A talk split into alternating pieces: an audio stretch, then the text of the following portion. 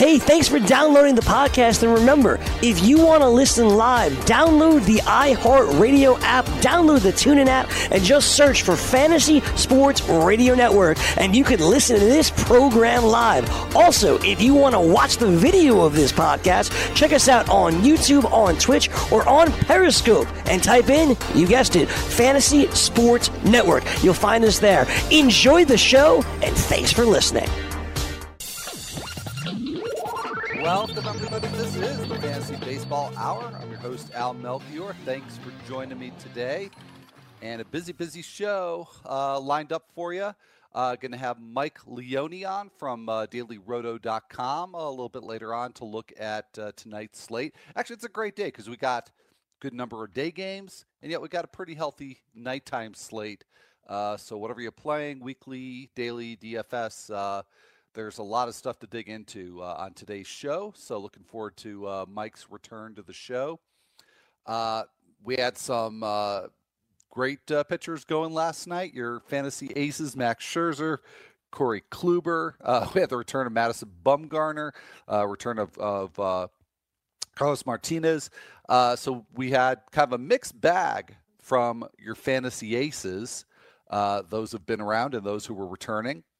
Uh, but we also got some maybe unexpectedly great performances as well. So, as far as the pitching goes from Tuesday night, there's going to be an awful lot to talk about here uh, and uh, quite a bit of news to get to as well, which I'm going to do right now. Uh, the first two items I'm going to talk about actually do relate to prospects. I led off uh, yesterday's show talking about Vlad Guerrero Jr with uh, some excitement and some enthusiasm because there had been the report that he might get promoted up to AAA uh, within a month or so. And today's news is less good, uh, although not as bad maybe as originally feared. Uh, Vladimir Guerrero Jr. did leave uh, the New Hampshire Fisher Cats game today early. Uh, turns out he's got a leg injury, but so that's the bad news. The good news is that he's expecting to uh, miss only one or two games. Uh, that that coming uh, from the Toronto Sun. So, uh, you know, maybe that doesn't even slow down his clock for uh, moving up to AAA and you know maybe the major leagues. Although you know, don't know what the the Blue Jays' plans are in that regard. But a little bit of a setback for Vlad Guerrero Jr. some very good news for Jalen Beeks and those of you who own him already in fantasy, he's going to be called up to start tomorrow. That's Thursday for the Red Sox against the Tigers. He's having a, a sensational uh, breakout year at AAA Pawtucket. He's got a 2.56 ERA. He has a 35% strikeout rate. And, uh, you know, those are two things to really like a lot. And unlike some of the recent call ups, uh, like uh, Dennis Santana and um, uh, with uh, Bieber in, in, uh, in, Cleveland, and uh, I know I'm leaving another one out. Um, but in any event, you know, a lot of these these recent prospect call ups, there's not necessarily a permanent place in the rotation for them. Uh, and I don't know there's a permanent place for Jalen Beeks, but he is taking an actual rotation spot and not just doing a spot start because the Red Sox put uh, Drew Pomeranz on the DL uh, backdated to Saturday with left biceps tendonitis. So at least there's the possibility there for Beeks uh, to not just be one and done. But we'll see how, see how he does uh, on Thursday. A very exciting call up there. And so, as I mentioned, Pomeranz on the DL. Also, Chris Archer, not totally surprising, but uh, Rays finally did put Chris Archer on the DL uh, yesterday. Actually, this happened right as the show was ending, so I didn't uh, see this until right after the show. So I'm sure this is old news to, to most of you listening. Uh, but uh, he's had the left abdominal strain. He was considered questionable to make his next start, so now it's definitely not happening. Uh, but again, the relatively good news there in regard to Chris Archer is that according to the Tampa Bay Times, that uh, he may be out just for uh, two weeks and possibly less. In fact, the way it was stated in the piece in the Tampa Bay Times was two weeks maximum. So again, I don't know how much skepticism you want to necessarily place on that, but uh, that that uh, sounds like an, uh, an, optimistic report. So we can run with that. Uh, also, related to the Archer uh, transaction going on the DL, the uh, move that the Rays made roster wise was to promote reliever prospect Diego Castillo up from AAA Durham. Uh, now, obviously, that's not going to solve the issue of uh, you know finding a replacement for Archer in the rotation. That's going to be Matt Andriese either as an actual starter or uh, following up on an opener, much like the uh, the Rays did today, where they had John, Jonny Venters go against the Nationals. That hasn't worked out so well, by the way. Right now, Nationals are up ten to two on the Tampa Bay Rays uh, at Nationals Park, and I'm just taking a look as uh, as of a few minutes ago. Uh, Ryan Yarbrough was still in that game and pitching pretty well, but no, it appears that he uh, had a, uh, a meltdown uh, earlier in the bottom of the sixth. So Ryan Yarbrough is out of there.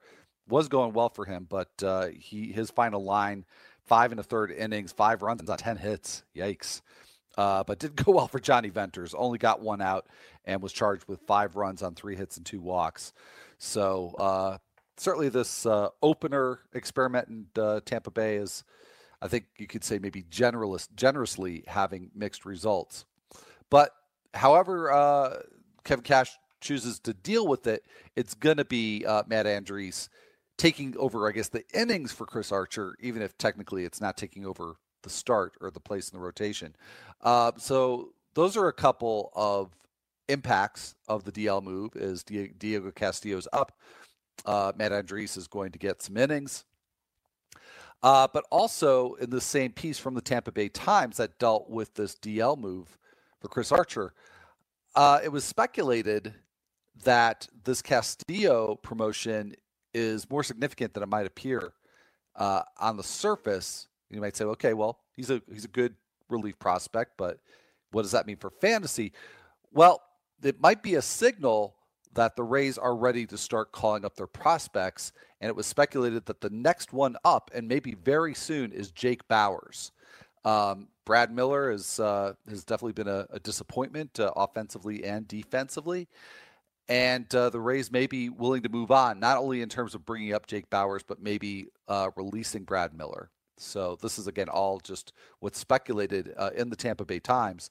But as for Bauers, not a lot of, of power for a first base prospect.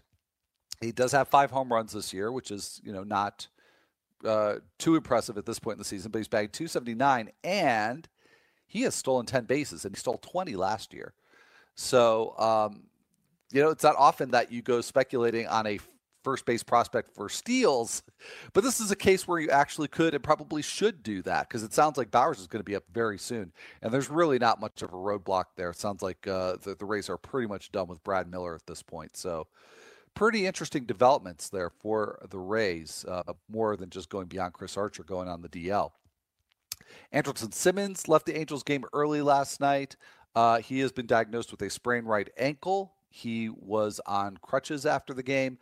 Uh, he also uh, told the Orange County Register that he is hoping to avoid the disabled list, uh, but does acknowledge that uh, it's possible uh, that uh, that could happen. So probably going to be at least a few days off for Andrelton Simmons, but let's keep on the lookout there because a DL move may be in the offing for him as well.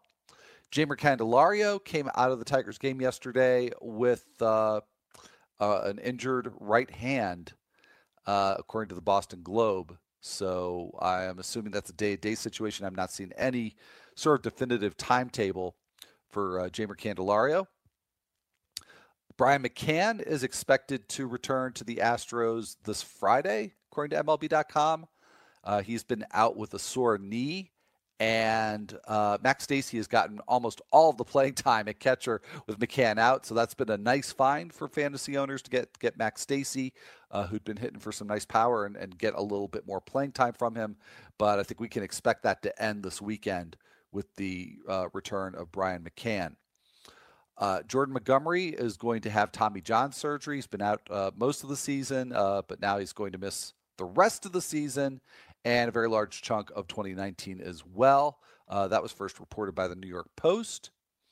The Phillies have active, activated J.P. Crawford, and I'm going to just take a quick peek here and see what we've got in terms of a Phillies lineup. They're actually playing the Cubs at Wrigley, so that's a, an eight o'clock start Eastern. So nothing for them yet.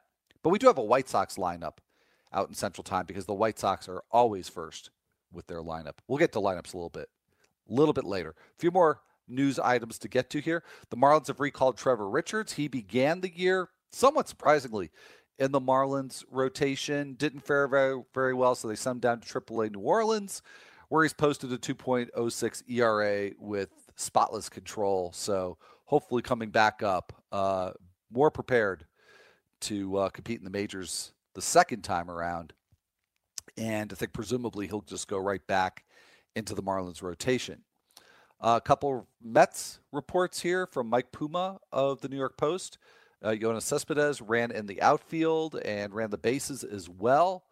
Uh, will not uh, most likely be playing in this weekend Subway Series uh, against the Yankees, but uh, Mets officials are working on a plan for Cespedes' return. So that's one I guess we need to look at more closely for uh, next week. Uh, also, Mets officials have discussed releasing Jose Reyes. Uh, part of the holdup with that is that uh, they want to give Reyes, and this is I'm, I'm quoting from Mike Puma's tweet here, uh, a proper send off. So uh, it sounds like that's sort of imminent, sort of imminent for Jose Reyes, but uh, we'll see exactly how that develops. And report here from the Los Angeles Times that uh, Albert Pujols is dealing with a sore left knee, and he may just need to take a couple of games off uh, Angels off uh, tomorrow, so uh, might not see much of Albert Pujols this weekend. Which uh, I guess I should look at the schedule and see what the matchups are. But unless they're facing a bunch of lefties, I would guess that that means some pretty regular playing time for uh, Luis Valbuena. But let's see. So this weekend, Angels are going to be in Minnesota. So uh, sorry for the, the hold up here. So yeah, the scheduled starters they're all righties: Lance Lynn, Kyle Gibson, and Fernando Romero. So yeah, I think that sounds like a weekend full of starts for uh, Luis Valbuena. That would be my guess. The Rangers have released Tim Lincecum, so that experiment uh, just made it a few months. Uh, but uh, Rangers have moved on from Lincecum, and uh, we'll have to see if he catches on with a, another organization. So uh promised we would get you back to looking at lineups, whole bunch out, and of course, partially because we've got some day games. In fact, we've got three games in progress. We've already checked in on the Nationals and Rays. We'll check in on the other two games shortly. But uh, in 25 minutes, we have uh, first pitch in San Diego, and in half an hour, we got a first pitch in San Francisco. So uh, Padres hosting the Braves. It's Mike Foltynewicz and Matt Strahm uh, starting off a bullpen day for uh, for the Padres.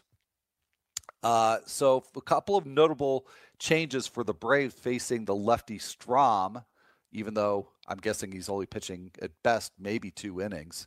Uh, but uh, there is no Ender Inciarte in the starting lineup. Uh, of course, left-handed bat there. And uh, so you got Peter Bourjos getting the start in center field and batting eighth, and you got uh, Charlie, the son of Culber. Well, you know, Charlie Culberson. I just like to play that game sometimes with people's names. Uh, Culberson batting sixth. Uh, sort of surprised to find that uh, his splits against uh, lefties actually not that great. He's been doing his damage lately against right-handers, but he's in there against the lefty Matt Strahm uh, batting sixth for the Braves. And also, uh, the Padres lineup is out, but nothing too notable there. The Giants and Diamondbacks, both of their lineups are out. Again, that's a uh, 12:45 Pacific time start, so a little less than half an hour. That one will be getting underway. Clay Buchholz and Chris Stratton tone the slab in that one, and no Buster Posey uh, in the day game. Not too surprising there uh, for the Giants. Nick Hundley behind the plate. Uh, so uh, with uh, Hundley behind the plate, yet another start at first base for Pablo Sandoval. Uh, pretty much though a standard uh, Giants lineup otherwise. And uh, for the Diamondbacks, no Ketel Marte. So you got Daniel Descalso at second, Nick Ahmed at short, and Alex Avila behind the plate there. for the Diamondbacks.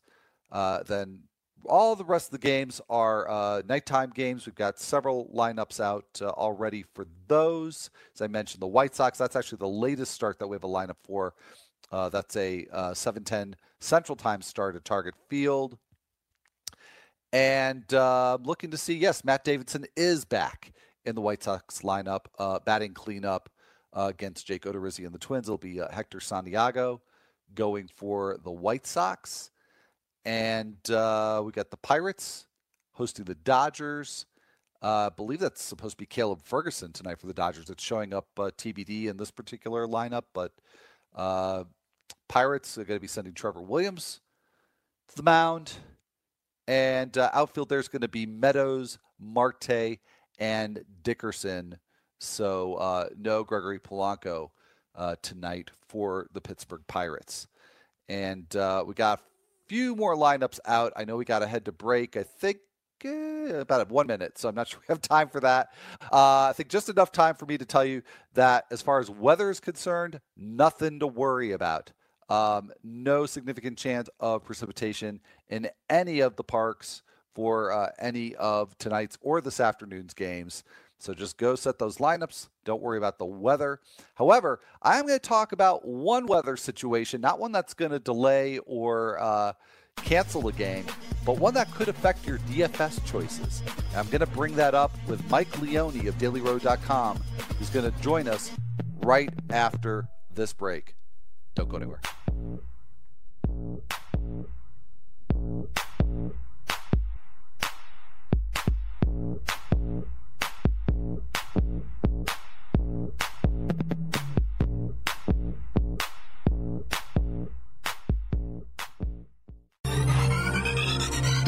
Did you know that you can listen to this show live on the award winning Fantasy Sports Radio Network?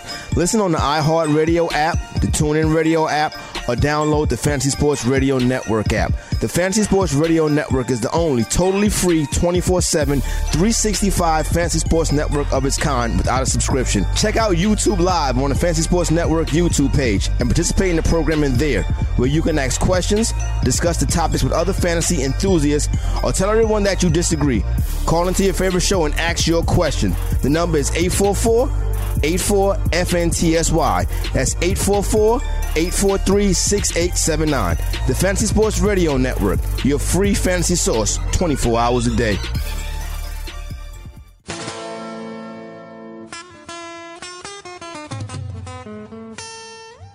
Welcome back, everybody. This is the Fantasy Baseball Hour. I'm your host, Al Melchior.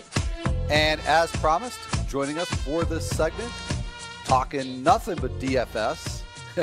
Been with us uh, before from dailyroto.com.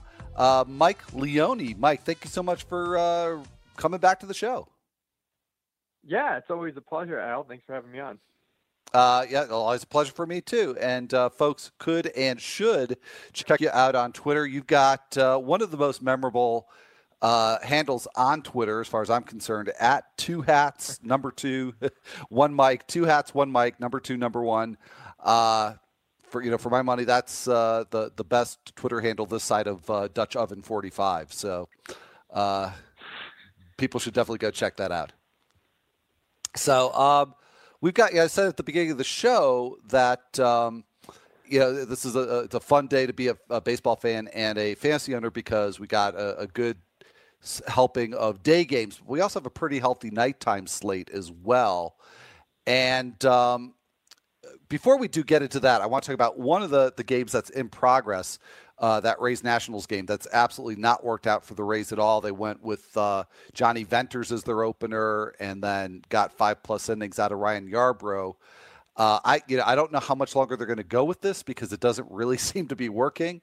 But as long as the Rays are using you know the quote unquote opener, you know reliever who pitches one or maybe two innings, how do you deal with that in DFS? Does that affect how you deal with pitchers or hitters uh, involved in in those games? Yeah, it can be difficult to decide exactly how to deal with it, uh, especially you know the way our projection system's constructed. You know, we're projecting the hitters against the opposing starting pitcher, and when you're facing Tampa Bay, it's not really the starting pitcher that you're facing. So uh, we have to. It causes us headaches. Let's just put it that way, Al. So we have to, you know, fudge some things and and get it to work out right. So you do have to keep in mind, you know, which pitcher are your bats going to get the most plate appearances against? You know, Yarbrough uh, versus like a Sergio Romo or a Venters today. It's going to be a pretty big difference in what you're projecting. So it's definitely something to keep in mind and to know the when they're starting a reliever um, just to be able to identify that right off the bat. Because like Romo, a right-handed pitcher who's tough on right-handed batters versus Yarbrough, who's a left-handed pitcher. It's uh, a very big difference in the projection for opposing hitters. But I find it more interesting from the pitching side of things, where Yarbrough has, in particular, been a really undervalued fantasy asset, and part of the reason of that is ownership because he's not the scheduled starting pitcher on a slate people are generally not going to use him. You know, they're not comfortable using a reliever. We're never really in a spot where we're u- using relief pitchers in DFS, but this is a rare spot where it's you're actually using the starting pitcher. He's just not getting the innings from the get go. And so you're getting a discount on ownership, one, because people just aren't playing this pitcher. And two, it puts the starting pitcher in a better spot. I mean, that's part of the idea behind what the Rays are doing here, where they have a reliever comes in, hopefully shuts down the top of the lineup, and then the starting pitcher is facing the middle of the order or the back end of the order. So they have a bit more time to get settled in. They're not going to face those three batters at the top of the lineup a third time through, most likely, because of where they're starting. So the performance could actually be a bit better. And with Yarbrough had a tough time today in this matchup against the Nationals, but he had 17 combined strikeouts his previous two outings he had a matchup against Baltimore where he went seven innings pitched, gave up just one run, eight strikeouts, and I think he was somewhere around five percent owned, and he was really, really cheap on DraftKings, where you can often use a cheap starting pitcher. So it's an interesting spot. I think you've got to be very familiar with who exactly is going to come in and get the long innings, and if that pitcher's worth it. But uh, Yarbrough is someone we have been targeting uh, more than you might think at first glance. Yeah, no, and there's I think there's very good reason to because, like you say, aside from towards the end of today's uh, performance, he's been really good, uh, and it takes a little bit of research. But I mean, in the uh, Tampa Bay Times, you know, they reported that it was going to be Yarbrough pitching the bulk of the innings in this game. So uh, you, you, just can't go to you know the, the schedule page on MLB.com or wherever you go to look for that to find it. But with a little extra research, you can usually find out you know who you know basically the de facto starter is going to be. So um, you know I, I think that's a, a, good thing for people to be aware of. Uh, yeah, well, you, let, you let, can find that. No, I, I was just going to piggyback what you said. You, like if you search like the beat writers on Twitter and stuff, it is generally known who it's going to be. So you're not really risking like taking a zero and being wrong. And like Yarbrough doesn't pitch that day. It's generally something that is known. Just right. you have to find it. yeah, exactly, exactly. Uh, well, let's let's get to tonight's slate because there's a lot of uh, interesting matchups to to uh, to ponder. Um, starting off, who's the the pitcher to own tonight? I mean, my guess would be it would be Aaron Nola. He's got the Cubs uh, and Jose Quintana, but Shohei Ohtani does have I think the much better matchup with the Royals. Uh, so is it one of those two, or maybe somebody else altogether? I think it's one of those two. We actually prefer Shohei Ohtani to Aaron Nola. It's close, but we've got Ohtani with a couple of projected points higher. And this Royals offense is 23rd in weighted runs created plus against right-handed pitching. Uh, the issue is they don't strike out a whole ton, just a 17.7% strikeout rate. But even with that accounted for, Ohtani's been generating so many swing and misses uh, that he still has our highest strikeout projection on the slate with seven. Aaron Nola is really close. Uh, he went on an absolute tear in May, and we do have him generally pitching deeper into games. But he's a slight underdog with an implied run total against the four against the Cubs, whereas Ohtani's this massive favorite, minus 240 with an implied run total against of just 3.2. And that's really where the biggest difference between the two comes down is uh, Ohtani's expected to give up less runs and more, much more likely in line for a win. And that's really what's creating the gap between him and Nola for us on the slate. Okay, that makes a lot of sense. Uh, well, you've really impressed upon me in some of the past episodes when uh, you've been on the show about the importance of strikeouts, and you've got Lance McCullers going on, uh, going tonight, and he's uh, certainly reliable uh, on a per inning basis for strikeouts. Uh, but you never know if he's going to go seven innings or if he's going to go three or four. and he's got a, a, pretty tough opponent in the Mariners. Uh, and I think a pretty tough opposing pitcher in Wade LeBlanc, who's not maybe not great for DFS, but he's been really effective. So, you know, I see some strikes against McCullers. Um, pun seriously not intended there, but strikes against McCullers this matchup. Uh, how do you sort all that out? Yeah, the biggest issue for us with McCullers is just the price tag. You know, he's priced up there with Ohtani, with Nola, or at least not too far down. You know, on DraftKings, for example, Lance McCullers is at ten thousand five hundred. You're getting Nola and Ohtani within that one thousand dollar range of him, and it's just difficult in a cash game setting to take that lower projection in McCullers and that volatility that you mentioned with McCullers. Now you get into a tournament setting that that's generally where I like to use McCullers, especially when he's pricey, because you never know when you're going to get the 10K game. Uh, when he's on too, he's generating a ton of ground balls too, so it's uh, a great combination for him. Um, but as you said, it, it's not like the best matchup in the world, and when you line it with the price, I know that's like the, not the most poignant thing to say here, but um, there's just not too much to it. It's just a, a little bit overpriced, and he's better for tournaments. Uh, again, with the variability, I, you know that that certainly makes a lot of sense. Uh, now, I mentioned earlier, last I saw, Caleb Ferguson was the uh, the starter tonight for the Dodgers, uh, but then I saw somewhere else that they just had it listed TBD. So, first of all, as far as you know, is Caleb Ferguson starting against the Pirates tonight? And secondly, is it worth a gamble uh, to to use him in DFS on his, for his major league debut? So we have Ferguson currently pegged as the starter. Um, I don't have, you know, like you, I don't have the exact confirmation on that. So we'll wait and see. Uh, I'm a little bit concerned about using him right out of the gate here.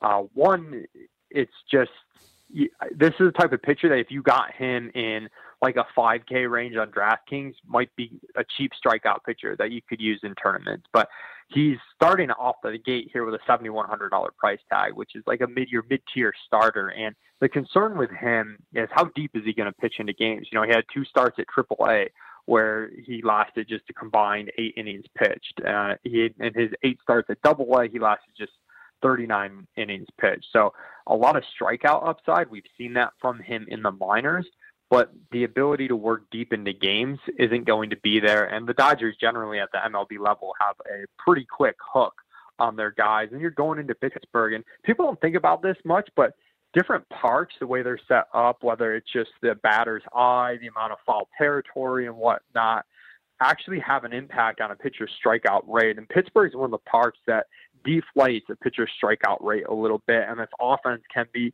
somewhat contact oriented uh, against uh, against left-handed pitching. So all in all, I, I, don't think it's worth it, but he's definitely an interesting name to watch moving forward because of the high K rate we've seen in the minors. That's an interesting angle in terms of the dimensions of the stadium. Uh, certainly something I don't give any thought to uh, when when setting daily lineups. And um, sure enough, I, I, went right to uh, Stat Corner. That uh, it's a very easy place to look up park currencies and park factors, and uh, yeah, they've got a below average uh, strikeout park factor uh, there in uh, PNC Parks. That's that's a tidbit I'm definitely going to uh, carry with me, uh, carry that forward. there's one more pitching matchup that I find really interesting tonight. I think this is probably the game I'm going to be watching the most, and that's the Tigers and Red Sox. Blaine Hardy, who I've just fallen uh, head over heels in love with uh, in fantasy. Picked him up everywhere I could. He's just been really good. Uh, but facing another starter I like, Eduardo Rodriguez, and uh, so you, have got, you know, a, a, couple of promising starters going there. But I, am also sort of fascinated by the Tigers lineup because they're super aggressive. And I've seen uh, just recently pitchers like uh, Marco Gonzalez not do very well in terms of strikeouts because he throws in the zone and the Tigers swing in the zone. Um, and uh, so Rodriguez is not really that type of pitcher. He's a lot wilder. This could be a great start for him, but then you factor in the, that the Tigers also typically hit lefties well. So again, so many different factors here. How do you yeah. uh, value both of these pitchers when there's so many variables at play?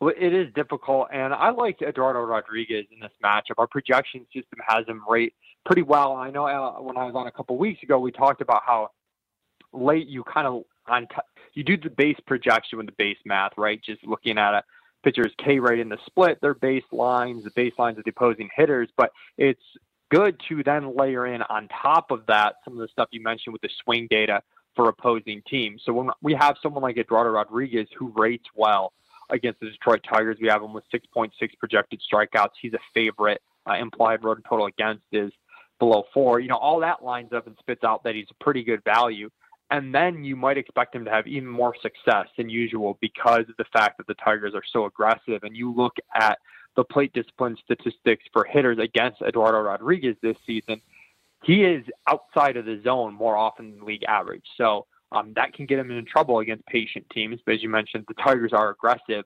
Uh, but he does get opposing hitters to chase pitches outside of the zone higher than league average. So I do like that combination going up against the Tigers. And when you layer it in on the fact that he's just a pretty good math play as is, I definitely am on board with this pick. All right, excellent. Well, that, that helps me out a lot then. uh, well, let's let's take a look at some lineups and see where we can find some some good hitters, uh, some bargain hitters. Uh, I was certainly drawn to the uh, Rockies Reds uh, matchup of uh, Jon Gray and Sal Romano. They've both struggled a lot. Jon Gray's not been good at home, but Great American Ballpark, of course, also a very good hitters park. So, is there a lot to like with either the Reds or the Rockies lineups in this one? Yeah, I really think both sides of the equation look pretty good here. And uh, in Cincinnati, it's the best hitters park on this slate. And you look at a lot of the the parks on this slate. You've got you know a couple good ones, good ones in the AL East with Toronto and Boston, but you've got some good pitchers parks on this slate with Pittsburgh out west in Minnesota, um, St. Louis, LA. So uh, I think that matters a decent bit with the home runs you see there. And the issue that Gray's had, he's actually got a really good xFIP of 307, but his ERA is 568. And you got to ask yourself, okay, is he getting really unlucky or is there something to that? And you look at his hard minus soft percentage so far this year, it's nearly 20%. You know, last year it was just 6%. So he's giving up a lot more hard contact than he has in years past. So that's definitely concerning. Um, I do expect him to pitch better moving forward, but in this tough park, um, you don't want to give up hard contact because balls are going to fly over the fence. So uh, I do like the Cincinnati side of things, even though you do get the name recognition with Gray, you get a bit more K upside. And then on the Colorado side, I know they're somewhere like dead last in weighted runs created plus against right-handed pitching uh, on the year when you account for their park factor and everything. But this is the team we were on as a contrarian stack last night against DeSclafani, and that paid off. And we're back on them tonight. You know, even though they're outside of Coors, again, it's a really good hitting environment. And Romano is just a really bad pitcher. You know, there's not uh, too much to add there. He's got a 5.60 FIP, a 5.05 xFIP. Uh, his K minus walk percentage is really bad, sub five percent, giving up a ton of home runs per nine because he's got a slight fly ball tilt, but he's another guy that gives up a lot of hard hit contact. Currently, has a 35 hard percentage. Yeah, not good when you also don't miss a lot of bats either. So uh, that's why no, yeah, there's, pretty... there's just nothing good there. yeah, unfortunately.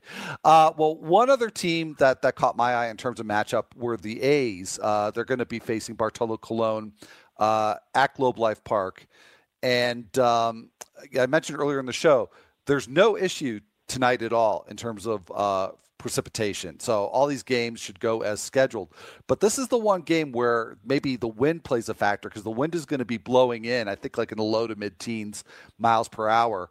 Uh, I don't know if that helps uh, Colon much at all, but the, the A's hit righties really, really well, uh, especially for power. So uh, should the weather uh, dampen our enthusiasm for you know guys like Jed Lowrie and Matt Olson, or even uh, Khris Davis, or um, should we just roll with as many aces as possible?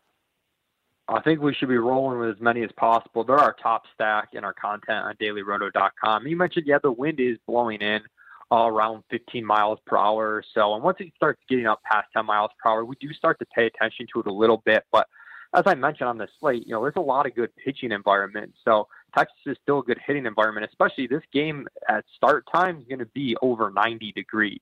Uh, and you look at some of the other hitters parks, like Boston, for example, good hitters park, but it's going to be 60 degrees. It's going to be pretty cool there. So Texas is still up there with Cincinnati as one of the best hitting environments on this entire slate. And you look at Bartolo Colon, somehow he's kept hitters to a 228 batting average of balls in play, despite a really, really high hard hit rate. Uh, he's been crushed by both righties and lefties since the start of last season. So when you put all of that together and the fact the Athletics are cheap um, relative to some of the other top stacks, the Rockies, who we talked about, um, the Yankees on this play are in our top tier as well. You're just getting a good discount on Oakland with a big park shift in their favor. All right. Well, excellent advice to uh, to cap off the discussion, Mike. So, uh, thanks again for dropping in, and uh, good luck tonight. Thanks. You too. All right. Thanks a lot, Mike. All right. Stay tuned. We'll be right back after this break.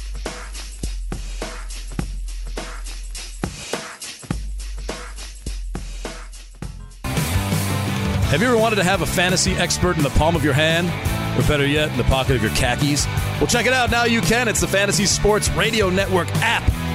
Download it now to your phone. We promise no weird viruses, no strange tracking things, just 24 hours a day, seven days a week of pure fantasy knowledge dropping all over your head. It's the Fantasy Sports Radio Network app. Stop being a weirdo and streaming it online. Get it on your phone. Take it with you everywhere you go.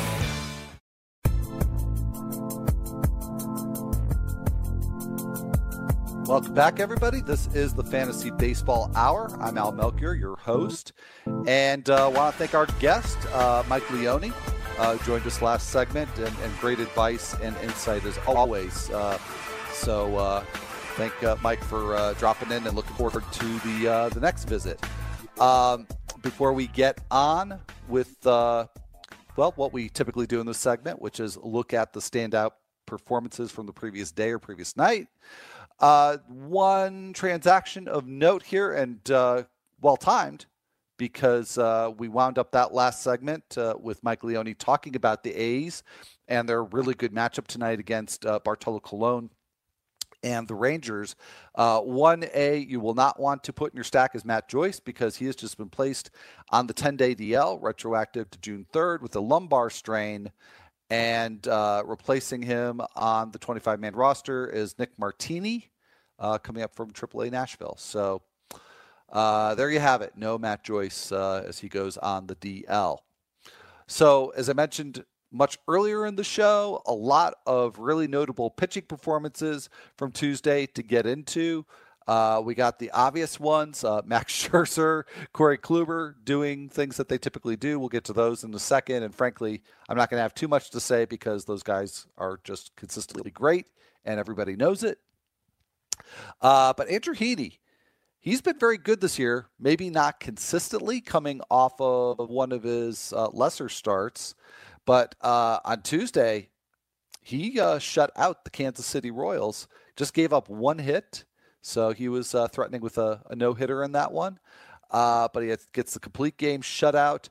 Uh, just four strikeouts, though, which is a little surprising. Although, as Mike mentioned on our previous segment, the Royals don't strike out a lot. So that could just be matchup related. Uh, Heaney also just walking one batter in that one. So he's really, uh, since, for the most part, you know, since uh, joining the Angels rotation this year. I mean, he's really, uh, for the most part, been pretty consistent and uh, and just good. Uh, I would say not quite must start, maybe, but definitely should be owned just about everywhere, and uh, certainly part of the the conversation you have with yourself about who to put in your rotation each week. Uh, and I think I even said on yesterday's show, sort of previewing the slate, I was looking forward to this one, and I did did watch a little bit of it uh, because I also was interested to see how Brad Keller would do. And one of the things that I specifically said when I talked about Keller on Tuesday's show was I wanted to see how deep he would go into this game because he only threw three innings in his first start. And again, Keller just very recently being moved into the rotation from the bullpen where he pitched very effectively. So three innings first time out. This time four and a third. So taking baby steps uh, towards those uh, five, six, uh, and eventually maybe seven inning starts for Keller. Uh, but you know, maybe enough to make uh, a two-start week work for the owners who took took the gamble, uh, going four and a third against a, a very good Angels team, and allowing just one run. Really didn't give up much hard contact in this one, as has been the case for him pretty much all year long, whether in the the bullpen or the rotation. Uh, just allowed one run on five hits with just one walk and just three Ks. You're not going to rightfully expect Keller to go out and strike out uh, anywhere close to a batter per inning.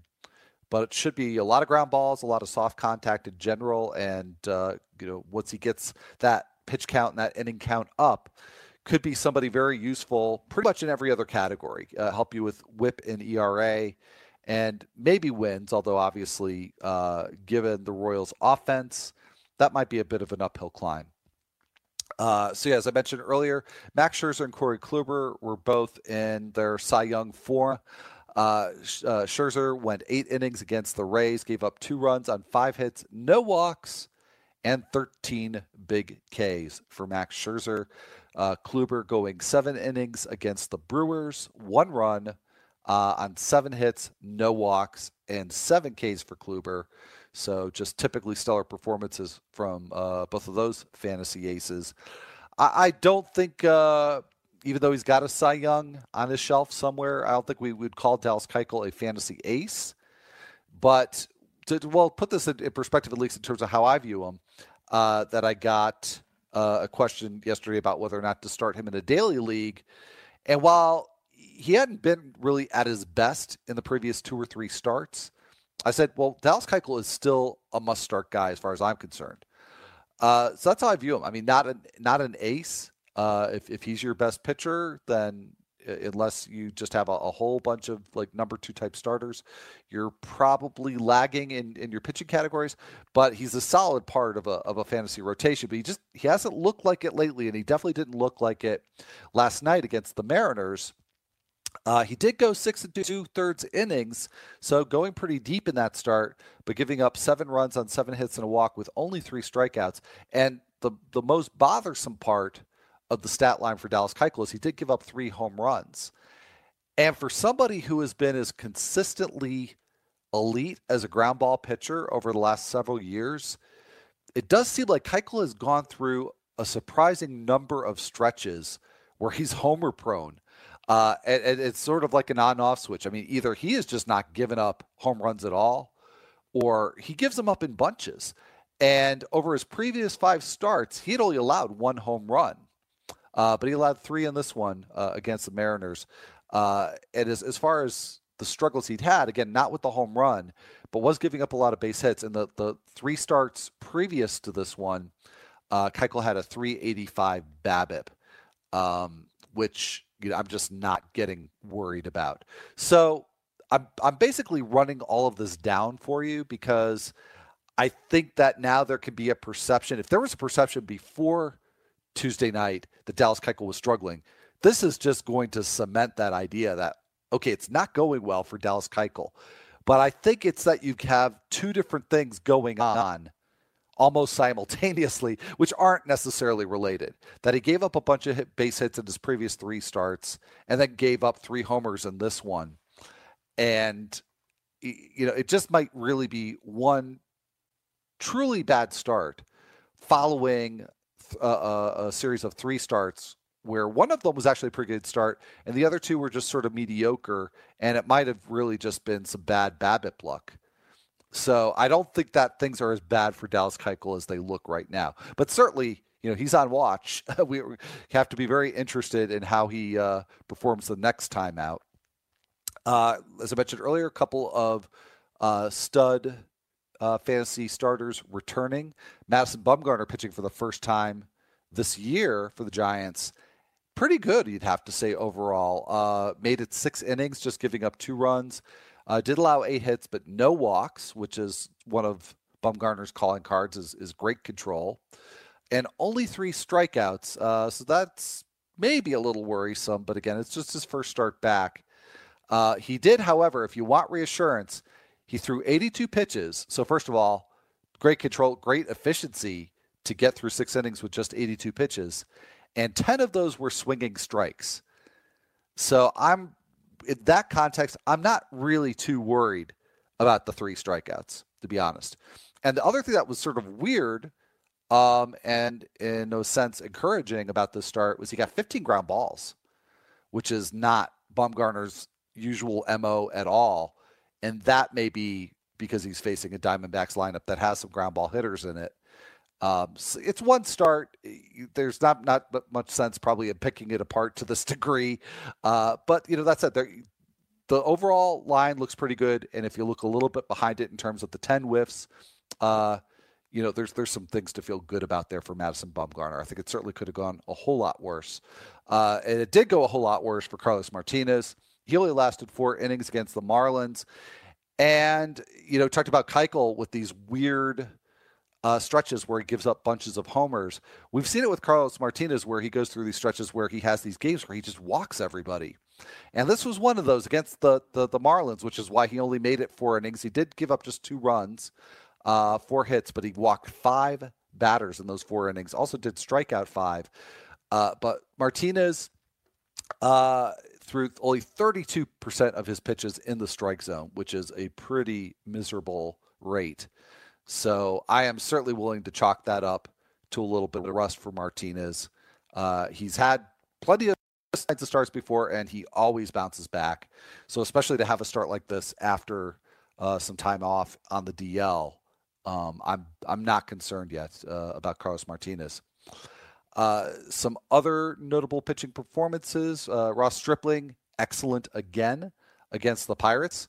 And we just heard Mike Leone last segment talk about how it's hard to, or harder to strike guys out at PNC Park just because of the stadium, not necessarily because of the batters. Uh, well, Ross Stripling struck out seven Pirates in five innings and didn't give up a run. So that's pretty good. Joe Musgrove, uh, his first not so good start since coming back off the DL, uh, made it five innings, gave up four runs, three of which which were earned on six hits and a walk with five strikeouts. So you like the strikeout to walk ratio. And the thing with Musgrove coming into the rotation after spending the second half of last season with the Astros in their bullpen was that he performed so well in the bullpen because he was getting a lot more ground balls and missing a lot more bats. And granted, some of that you you do see, particularly the the increase in whiffs you see with the pitcher who's going shorter stints, going one inning, you know, one and a third uh, as opposed to you know pitching five, six, seven innings as a starter. Uh, so you know it's encouraging to see that Musgrove has been getting the strikeouts. In this particular start, his third one was the first time where he didn't get the ground balls. Uh, four ground balls, uh, 12 fly balls uh, against the Dodgers. Now, just like I'm willing to not put a whole lot of weight in the fact that Madison Bumgarner got a bunch of ground balls against the Diamondbacks. I'm not really concerned that Joe Musgrove didn't get the ground balls against the Dodger lineup that doesn't hit all that many of them. So, again, not a great looking start in terms of the stat line, but I'm not discouraged. Uh, I'd feel confident in starting just Mu- Joe Musgrove uh, again going forward. Reynaldo Lopez, uh, he's been, for the most part, very good lately in terms of run prevention, and he threw seven scoreless innings uh, in Game One of the doubleheader with the the Twins yesterday. So this was the day game. Uh, Lopez started seven scoreless innings, just gave up one hit, four walks. That's again not unusual for Lopez, and four strikeouts. So not somebody who gives you a great strikeout to walk ratio, but a whole lot of soft contact induced this season, and particularly lately by Reynaldo Lopez. And even though with the with the walks, he's gone deep into his games. Uh, now in his last six starts, he's gone seven plus innings in four of them. Uh, on the season now, his ERA is down to 342. He does have a 229 BABIP, but again, uh, while that's probably going to regress some, he's got a 25% soft contact rate, which is quite high. Uh, so if you need ERA, uh, Lopez is, is your guy. If you need strikeouts, uh, not so much. Uh, Steven Wright, uh, starting for uh, the Red Sox, in which uh, I think would probably be a, a spot start, uh, giving the, the rest of the uh, rotation uh, an extra day, and did his job. seven scoreless innings, two hits, three walks, six Ks against the Tigers. And incredibly, in this start, he had 22 called strikes out of 96 pitches. Bear in mind that a, a normal rate is about 17%. So a little over 22% there. And yet that pales in comparison to what he had been doing in the bullpen. In his previous nine innings that he pitched in relief, his called strike rate was 27%. That's unreal. It's also a small sample, but nonetheless, uh, you know, doing a pretty good job of keeping up with that small sample in the seven inning start uh, against the Tigers. And I think he gets bonus points for the fact that it was against the Tigers and the Tigers, as I mentioned earlier in the show, and I've mentioned almost, I think it seems like every time I talk about a pitcher going against the Tigers, they swing a lot. And he got 22 called strikes against the Tigers. That's amazing to me. Uh, Sean Newcomb, on yesterday's show, I previewed this by saying, let's see if he can get some strikeouts against the Padres. He had been slumping a bit in that category, and the slump continues, even though Newcomb pitched overall very well. Uh, six scoreless innings against Padres, three hits, three walks, four Ks. So that's actually been very typical of a Sean Newcomb start lately. Overall, very good, not giving up a lot of runs, uh, having some issues with walks, which has been something that he's dealt with for pretty much his whole career, minor and major league. Uh, but again, lately, not getting the strikeouts, uh, just four strikeouts uh, against the San Diego team where he you would expect maybe he he gets at least six strikeouts in six innings. So we'll keep an eye again on Sean Newcomb, who's giving you some value, but definitely not the strikeouts that you were you were expecting. And last pitcher to get to here is Alex Cobb. Haven't really had to talk about him much this season because there's not been a whole lot really good, but uh, starting to turn things around. Uh, this start against the Mets on Tuesday, one run over six innings, only two hits allowed, only one walk allowed and seven Ks, and that's good to see. It's you know maybe he and Newcomb have done a little you know trade off because uh, Cobb is typically something you don't expect to get strikeouts from. Got seven against the Mets. That is his second straight quality start, and he now has three quality starts out of his last last four. So some modest uh, steps in the right direction for uh, Alex Cobb. And uh, only got a couple minutes left here. Fortunately, not because there was so much good pitching last night there wasn't really a whole lot of uh, hitting to take note of. Really, though, the one team that ran up the score was the Braves last night. Um, but really, other than that, not too much to talk about. But worth mentioning that Carlos Gonzalez had a three hit night at Cincinnati, hit his sixth home run of the season, and he's on a hot streak. Uh, his last eight games, he has gone 14 for 32. That'll work. Uh, two homers, a double, a triple, and a stolen base. So I have had really no interest in Carlos Gonzalez at all this year, but um, you know, may, again, it's uh, eight games, so th- it's not a large enough sample to get too excited about, but enough of a sample that uh, as you check your box scores in the morning, maybe uh, you just check in on on Cargo and and see if he's uh, continuing this hot streak. Uh, Matt Olson has been hot as well uh, after a little bit of a swoon last month three for five uh, against the Rangers last night, and now over his last 11 games, he is 14 for 41. That's a 341 average.